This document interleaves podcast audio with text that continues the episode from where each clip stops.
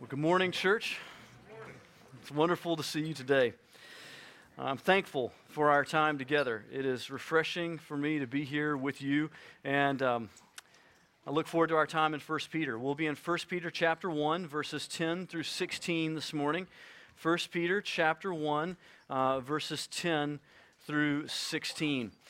I know that Nick will encourage you again as we close the service, but I want to remind you that when we finish the service today, please find someone that you don't know and say hello to them, or someone that you may have seen a bunch of times and you can't remember their name. Uh, don't be sorry. Say, I'm so sorry, I can't remember your name. Please tell me your name and get to know someone today and welcome them in the name of Christ Jesus and in his love before you leave this place today. Let's please stand to honor the Lord as we read his word in 1 Peter chapter 1 verses 10 through 16. Concerning this salvation, the prophets who prophesied about the grace that was to be yours searched and inquired carefully, inquiring what person or time the Spirit of Christ in them was indicating when he predicted the sufferings of Christ and his subsequent glories it was revealed to them that they were serving not themselves, but you in the things that have now been announced to you through those who preach the good news to you by the Holy Spirit sent from heaven, things into which angels long to look. Verse 13. Therefore, preparing your minds for action and being sober minded, set your hope fully on the grace that will be brought to you at the revelation of Jesus Christ. As obedient children, do not be conformed to the passions of your former ignorance, but as he who calls you is holy, you also be holy in all your conduct, since it is written, You shall be holy, for I am holy. May the Lord bless the reading of his word. Please be seated. So, verse 10 begins with speaking about this salvation. So, we have been speaking for weeks now about the salvation that has come to us from God the Father, God the Son, God the Holy Spirit. And we've spent many weeks talking about the depth and the breadth and the goodness and the grace that has come to us in this salvation. And so now Peter speaks about how this salvation was not new to them, but it is a salvation that was prophesied from long ago.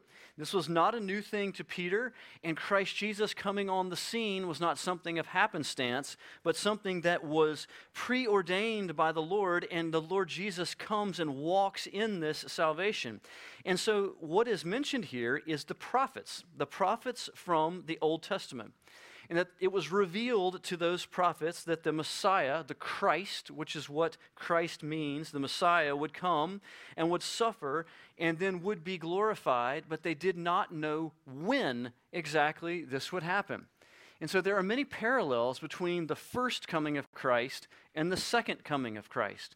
We now also know many things about what will happen when Christ Jesus comes again, but we do not know when that will happen. And so they were waiting. They were waiting for this suffering Messiah to come.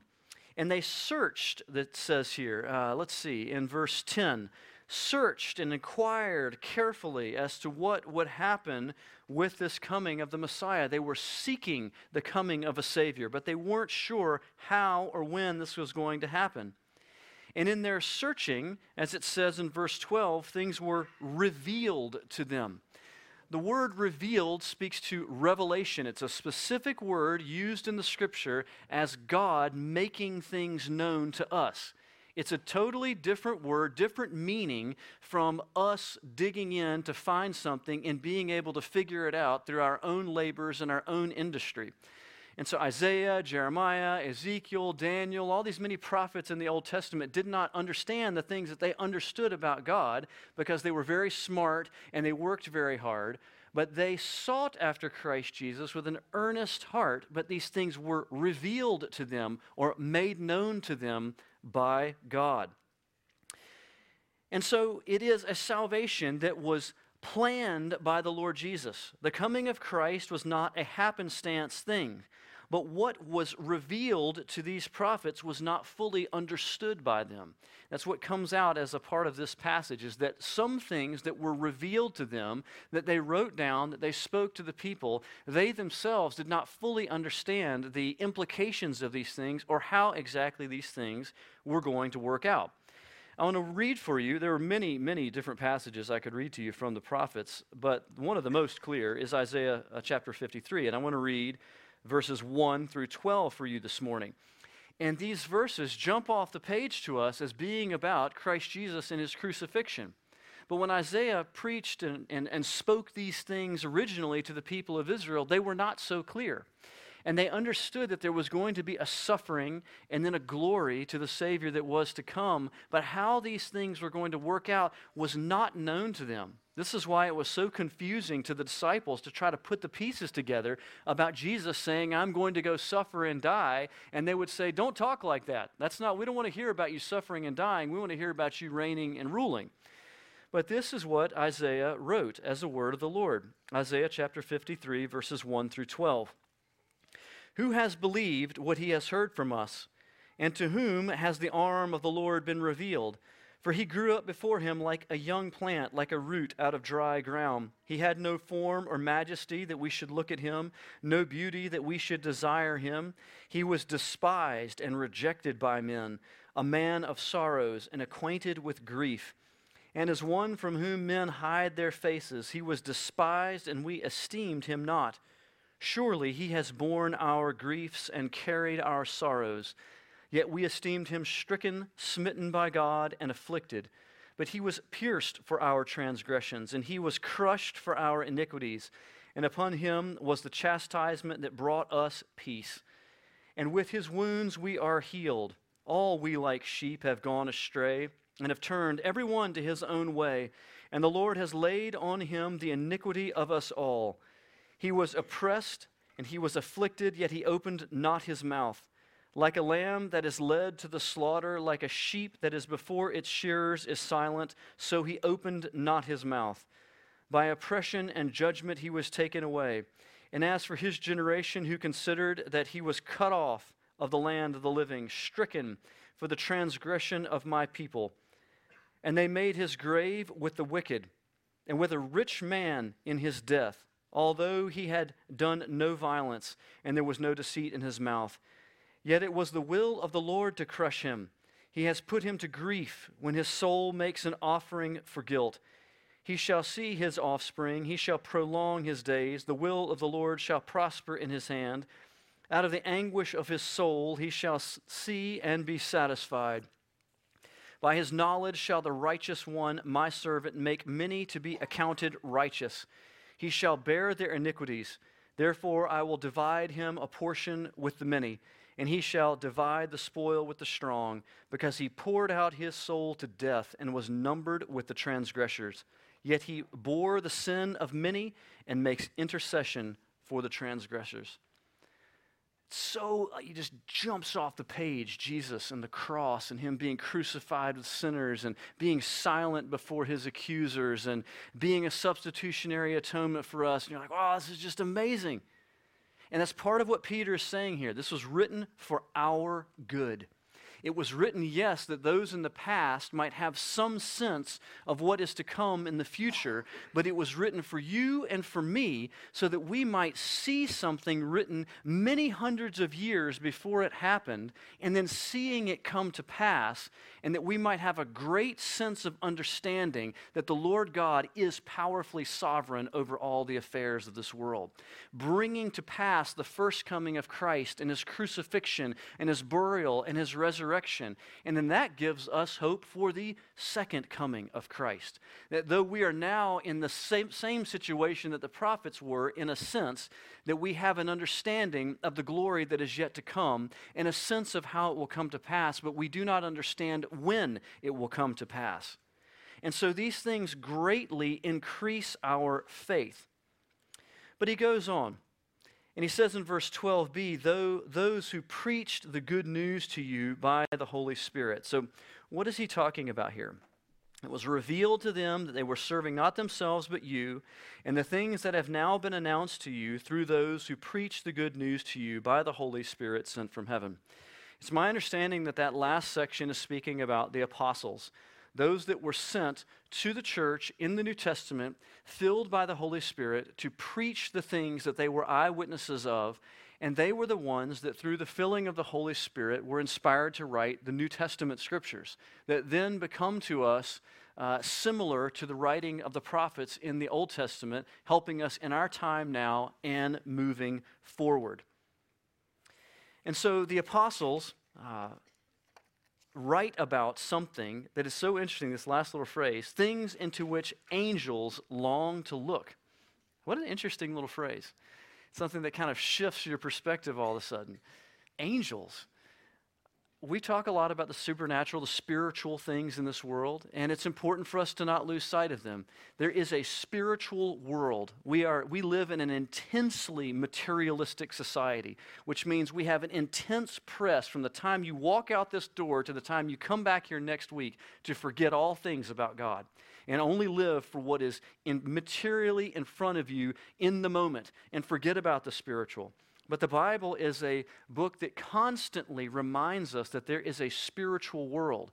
Part of that is the reminder that you have a soul that is a part of that spiritual world. And a part of the spiritual realities of the world is angels.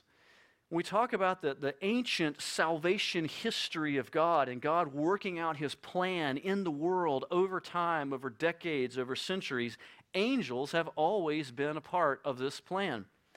Angels are messengers and servants of God.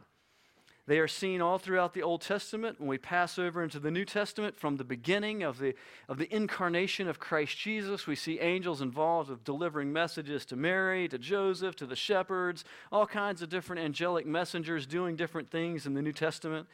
For Peter himself, who is the author of this letter, twice he was delivered from prison by an angel. And so the guy has first knowledge, firsthand knowledge of what it means to be in the presence of an angel. And yet he says this is something that angels long to look into, which reminds us that angels are not divine. They don't know everything that God knows, and God has not disclosed all of his plans or all of his will to them. They're his servants, and they go and do and deliver the message that he would have for them to deliver, and they do his will and his bidding. But we know that they are a part of this salvation process in that, not the, in the part of the process, they're part of the joy of the process.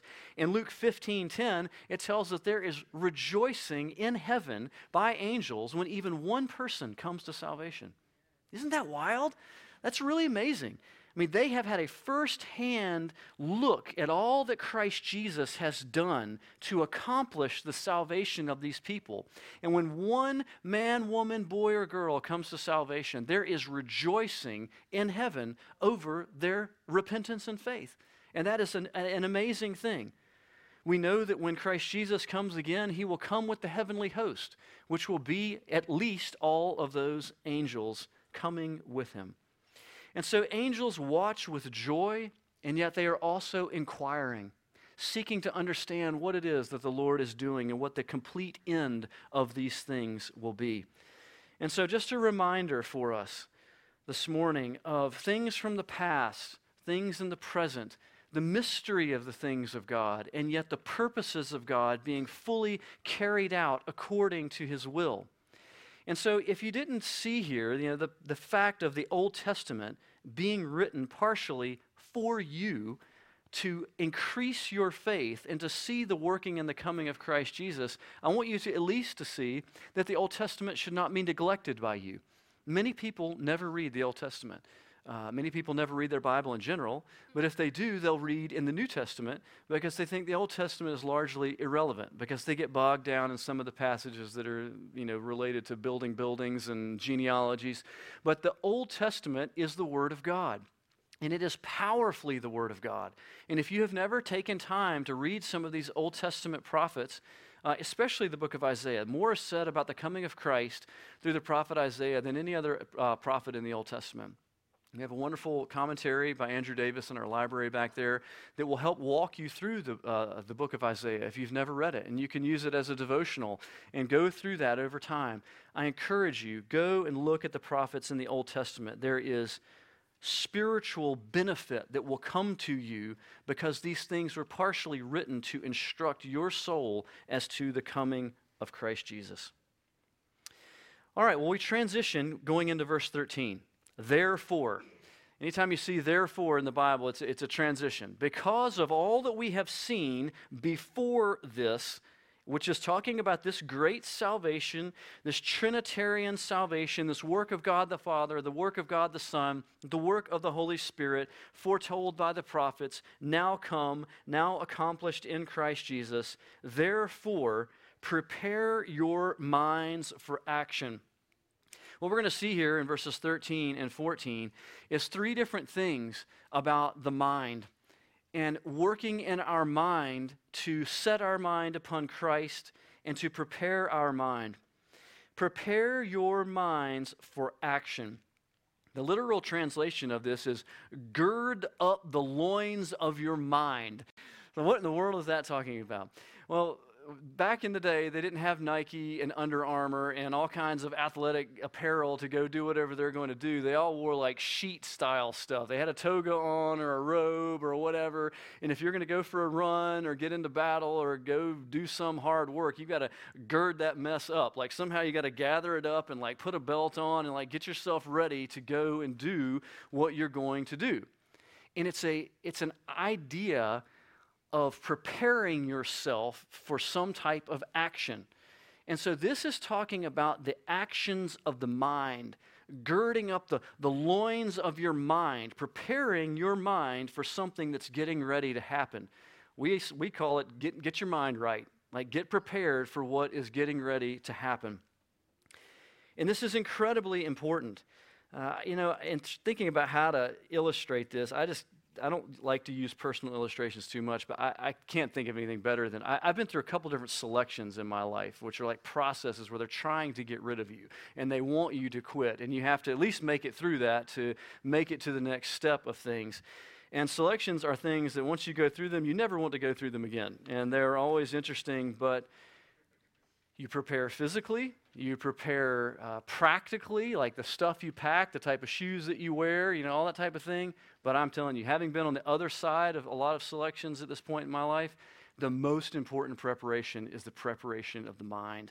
You can see incredibly strong, incredibly practically prepared people that are mentally weak and they don't make it through because they break under the pressure. And so the mind is incredibly important preparation of the mind for something like that. You, you prepare for the time frame you know all right this is going to be a week this is going to be a month. You start thinking through that.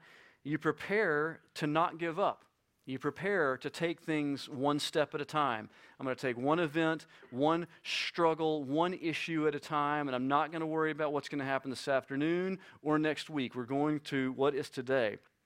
But the most difficult parts of those type of events are designed into those type of events, and they're called unknown distance uh, events, which means you start running or you put your pack on and you go and you go for an unknown distance. You have no idea. They don't tell you how long you're going for, so it doesn't matter what you prepared for. You don't, you're going to go until they tell you to stop.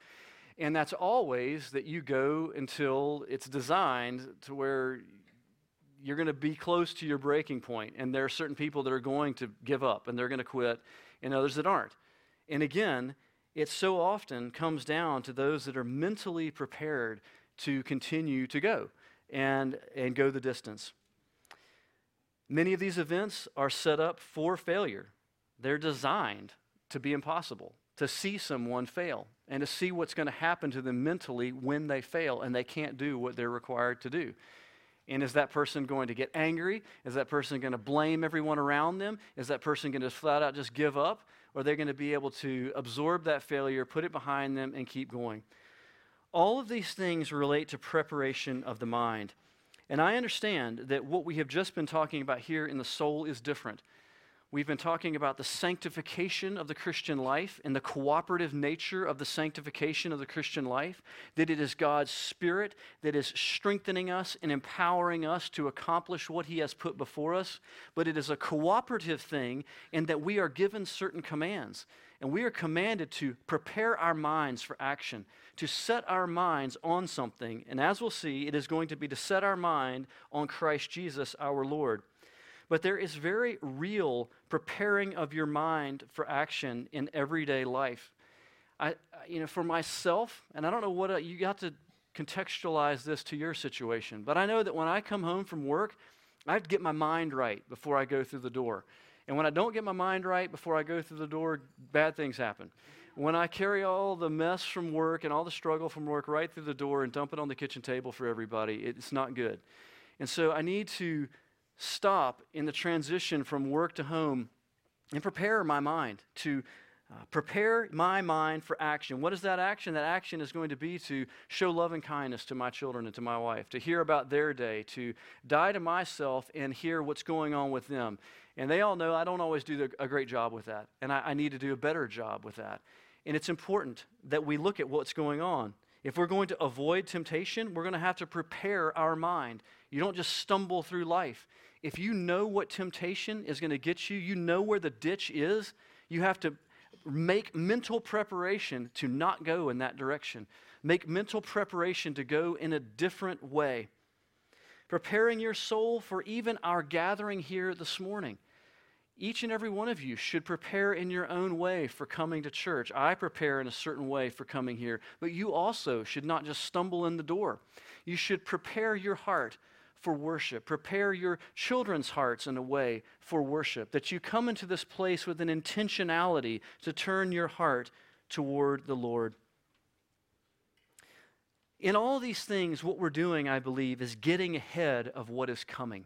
We're living an intentional Christian life where we are setting our mind upon Christ Jesus with an intentionality that helps us to make it through each and every day in each event of life, as it were. Christianity is worked out in our living, but our living is determined first by what is happening in our mind. Because what is happening in your mind will be lived out in your body. What you ruminate on in the mind will become a living action. And so prepare your minds for action. Second, be sober minded. Another thing related to the mind. And I believe there's two, two different applications to this idea of being sober minded. The first is just the basic application of not being intoxicated, not being high, not being someone that drunkenness is a part of your life. We cannot uh, live the Christian life and also be a person that is passing in and out of an intoxicated or drunken state. What's the problem with this? Why does the Bible forbid drunkenness? This is one of the sober passages where we're commanded to live a sober life. Because we are commanded as Christians to be those that are self controlled. A few weeks ago, we talked about abiding in Christ and bearing the fruit of the Holy Spirit. One of the fruits of the Holy Spirit is self control. The Christian life is a life that is to be lived not out of control, but in control. We're to be in control of our faculties through the strengthening and the fruit bearing of the Holy Spirit. Because we know from a Christian outlook on life that when we are out of control, what, is, what will come out of us when we are not living a life submitted to Christ Jesus? Well, it'll be the flesh, it'll be the old man. As it says here later, uh, the passions of our former ignorance. We never default to a neutral position. We are either seeking after Christ and living for Him, or we're living after the old things and the old passions and the old lusts. And so when we lose self control of ourselves, we default to sinful things. And so when drunkenness and intoxication and being high enters into our life, what will happen is we will default to sinful things. And if drunkenness is a part of your life, I will guarantee you it will result in lifelong sinful consequences. Things will happen while you are drunk that will cause major problems in your life. And so the scriptures call us to live a sober life. When we are in control of ourselves, we are seeking after Christ Jesus, we, have, we are girding the loins of our mind to seek after Christ. And so this always brings into the picture of, well, what is, what is the position on alcohol? And briefly, I'll say this. Those of you that have been around this church long know that we do not take a stance of forbidding alcohol consumption. And there's one basic reason for that you, it's not a biblical position. You cannot argue that biblically. The, the scriptures have all kinds of people, including Jesus himself, uh, providing wine to people Uh, it's, it's something that's a part of rejoicing in a certain uh, appropriate situation. It comes down to a convictional issue and not a command issue. Uh, many people have convictions, which is a intentional choice of your own uh, life that you're not going to consume alcohol. And that's totally great and that's totally fine. But we are going beyond what the scriptures give us uh, a right to do when we press our convictions on other people. And so, what we are commanded to do in the scripture is to not be drunk, to not lose self control of ourselves in what we are doing. And that is, the, that is the position that is clearly definable in Scripture and one that even the world understands, makes sense, and is wise. And so each one of us are going to apply this position uh, in, a, in a way that makes sense to us. But I want to back up as to what I just said. We are called, we are commanded to be a sober minded people, to be a people that do not enter into drunkenness, that do not enter into those things that would cause us to lose self control of ourselves. I hope that is helpful to you. If you have more questions about that, uh, I would be glad to talk to you after the service. I know it's a huge, huge issue, uh, but that is uh, where I stand on that. The second part is so of being sober minded is that a sober person is also defined as a person that is of a serious disposition. A sober person is someone that's not a, a lighthearted, flippant, foolish person. And when we talk about the things of Christ Jesus, we're talking about heaven and hell. We're talking about the eternal destiny of people's souls. We're talking about the self destruction of a life or a life going towards a goodness and righteousness and wholeness in Christ Jesus. These are not silly, foolish things. These are things that ought to be talked about with a sober mind. And so the Ecclesiastes, the book of Ecclesiastes, chapter 3, is right. Uh, there's a time to laugh. There's a time to have a great time and, and laugh. But I believe that the default position of the Christian life is one of a sober nature. When Jesus came and preached to people, it wasn't with a bunch of jokes. They, when people walked away from Jesus' preaching, they said, Who is this man with, who preaches with such authority? They didn't go away saying, That guy is hilarious. I love listening to him. That's not a good thing. And so, the majority of the message that comes to us from Christ Jesus is a sober message about the soul, about life, and about death. And so, we are to be a sober minded people, preparing our minds for action, a sober minded people, and then, third, those that set your hope fully on the grace that will be brought to you at the revelation of Christ Jesus. Those that fully set our hope on Christ Jesus. So when we're directing the energies and the efforts and the thinking of our mind, our hope is not divided between things. Our hope is fully set on Christ Jesus. There are many different things that you can set the hope of your life on. Your job, your economics, we'll, a little bit later we'll talk about government. There's all kinds of things. But the scriptures tell us one thing very, very clearly that our hope is to be fully set upon Christ Jesus, and that everything else is ordered under that hope. And if your hope is not fully set upon Christ Jesus, you will be disappointed. The Christian should be a hopeful person. We can have a lot of different attitudes related to our life. We can be complaining people. We can be grouchy people. We can be discontent people. We can be worried people. All kinds of different things. And we all know different people like that. And we ourselves enter into those things sometimes. But one thing that should characterize us above all things and that people should say about us is that we are a hopeful people. Because if Jesus Christ has risen from the dead and he is coming again, and one day we're going to pass out of this life into glory, we should be a hopeful people. And so let us be that way. Let us speak gladly of Christ Jesus. Let our hearts be full of hope for what he has done and what he is doing for us. And when we speak, let our words be seasoned with this hope that we say something about Christ Jesus. And we don't falsely act like our hope is in something else, but we say it like it is that our hope is in Jesus Christ and what he has done for us on the cross. Set your hope fully on the grace that will be brought to you at the revelation of Jesus Christ. There's that word again, by the way revelation, who Christ is being revealed to you. We've talked about this in a number of different ways over the past weeks that we can go and we can talk to somebody until we're blue in the face about who Christ Jesus is. But until he awakens their heart and makes himself known to them, they will not value who Jesus is. And so we go and we speak about Jesus, we present the gospel of Jesus Christ, and we are praying that the Lord will reveal himself or make himself known to them that they might see the goodness of everything that we are talking about this morning.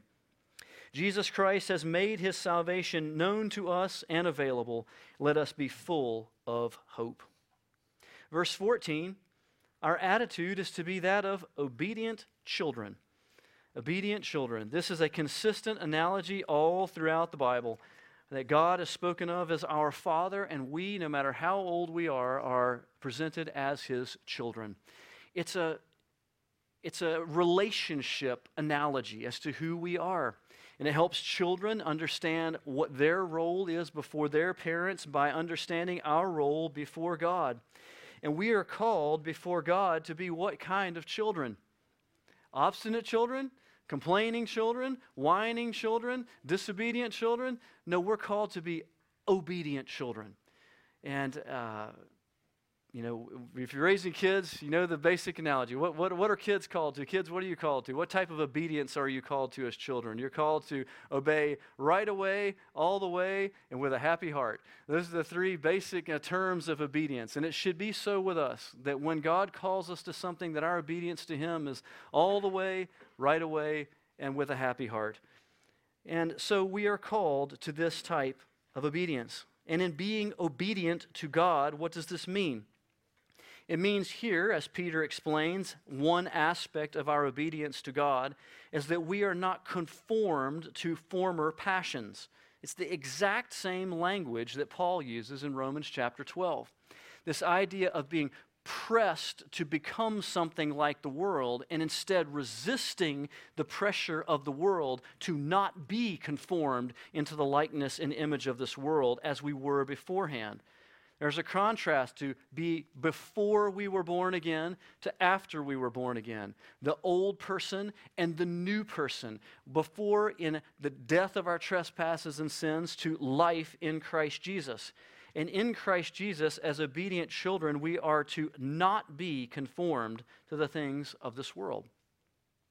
That's a nonconformist life kind of an interesting thing. There's a lot of people that have different ideas when you think about what it means to be a, a nonconformist. We're called as Christians to be nonconformists, to be countercultural. But the specific nature of that is an ethical non-conforming. It is that ethically, what we understand to be right and wrong is different from what the majority of the world understands to be right and wrong.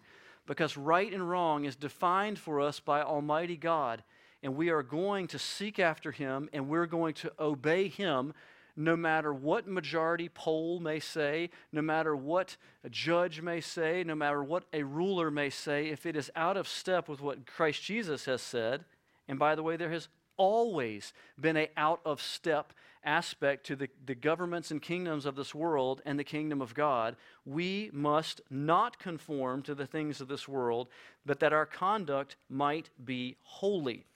Uh, the message all next week is going to relate to the holiness of God and what it means that we are called to walk in holiness. But we are called to live differently, that our words should be different, our attitudes should be different towards others, the way that we treat our enemies, uh, the way that we spend our money, the way that we conduct ourselves sexually, the what we believe about God, that we are going to be a different people a people that are set apart because we have been born again to a living hope in Christ Jesus our Lord. This is not moralism. Moralism is me telling you, here's five ways that you need to go out and be a better person. And if you do those things good enough, maybe God will be pleased to you, uh, pleased with you. I'm telling you that you are a, a miserable sinner and that there's nothing that you can commend yourself to God with. That the step number one is repenting of your sins and believing in Christ Jesus as Lord. And when you are born again, when you are given new life in Christ and you're made new in Jesus, and His Spirit comes and dwells in your heart, it is by the power of the Holy Spirit and His sanctifying work that you then make progress to become not only a little bit different, but a radically different person that continues all the way into glory in Christ Jesus. And so, we are called to be different putting to death old ways. Other passages of the scripture talk about that. It's an active seeking to put off old things, considering who we are now in Christ, not ignorant anymore of the ways of Christ, understanding what the will of God is, so that we might go out and setting our mind on Christ, setting our hope on Christ, that we would develop new habits, new friends, new affections, a passion for Christ Jesus that we simply did not have before. And in this, that our life might be marked by holiness. Verse 15 But he who called you is holy. You also be holy in all your conduct, since it is written, You shall be holy, for I am holy. Holiness, uh, we'll spend uh, at length next week talking about this. But you need to understand that the, the closer you draw to a holy God, the more your life will be marked by holiness. Holiness is, is, goes both ways. It's a holiness which means to be set apart. It's to be set apart from ungodliness. So there's a distance, there's a separation between us and who we used to be in the ungodliness of this world.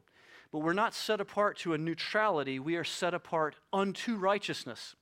We're set apart to live a righteous life. We don't just sit in neutrality, we run after Christ Jesus. Jesus was not just not bad, he was perfectly good. And so we pass from death unto life, and we pursue the holy righteousness of Christ Jesus our Lord, because we are his children. We are being conformed to his image. Well, for weeks I've been talking to you about God's salvation plan, about being born again, about the sanctification of the Holy Spirit. Focusing our minds today on Christ, on what it means to live, uh, a little bit of what it means to live a non conforming, holy Christian life. But I want to make a clear connection for us this morning between what we've been talking about and our current world situation. Uh, I'm fully aware that we are uh, getting ready to have a major election on Tuesday. Uh, and I also chose not to speak directly about that for a series of reasons today. And I want to here's here's what I want to say about this. I think we are all very aware of the social fracturing that's happening in our time, the rise of violence in our time, the rise of moral wickedness in our time. I just was shocked by yet another story that I read a series of news articles about yesterday that happened up in Maryland in a grocery store with a woman that was packing her backpack with, with groceries and was going to walk out the door and was confronted a number of times by the security guard and wouldn't wouldn't stop, walks out the door. He confronts her in the lobby of this grocery store, and she reaches in, reaches in her backpack one more time and pulls out a pistol and shoots the security guard multiple times. He pulls his gun out, shoots her, and they both die in the lobby of a grocery store. That's just you just, you just have to stop for a second. Like, what, what, is, what is happening to us? And an important detail of that story is that because of violence in that area, there was a police substation just two stores down. The cops were there in like 30 seconds. There was, there was all, police all over the place. So, what I want you to understand seriously, I understand, and there is an important role for government. And there's an important role for law enforcement. But you can't pass enough laws and you can't put enough cops on the street to reverse the moral decline of a people. It's impossible. The only hope for our country is people coming to Christ Jesus, people seeing what is being talked about here and repenting of their sins and saying, God, help me. I don't want to live that way anymore. I don't want to be a violent, angry, bitter, complaining person. And when I see the, the sinfulness and the wickedness of the people around me. I don't want to be despondent. I want to know that there is hope in this life. And there is. And it comes from Christ Jesus. It comes from fully placing our hope on Christ Jesus our Lord. I believe that we should participate in government. I believe that we should vote and we should be involved with these things. But if your hope is in those things, you're going to be bitterly disappointed. And it's going to lead you down a road that will take you into further despondency instead of hope. And so I want us this morning to participate as we ought to and be thankful for the governance and for the law enforcement that we have in this country. But at the same time, I want our hope to be set on Christ Jesus our Lord. What we see happening in this church, I believe, is a small part of what revival looks like, where people earnestly seek after Christ and good things keep happening and there is a, a sense of the presence of the Lord Jesus, and a sense of hope, and a sense of joy, and a sense of eternity yet to come, and something that you want to go tell your friends and neighbors about because you want them to be involved with. And this is what we pray for in this country. And if the Lord will bring this to us, it will change our community in a way that the passing of laws never can. So let us this morning hear in our hearts, let us be obedient unto Christ Jesus. Let us fully set our hope upon him. And let us go out of this place with minds that are girded for action, to go out and to live for Christ Jesus in the world with a hopeful attitude, with a heart set on him. Let's pray together.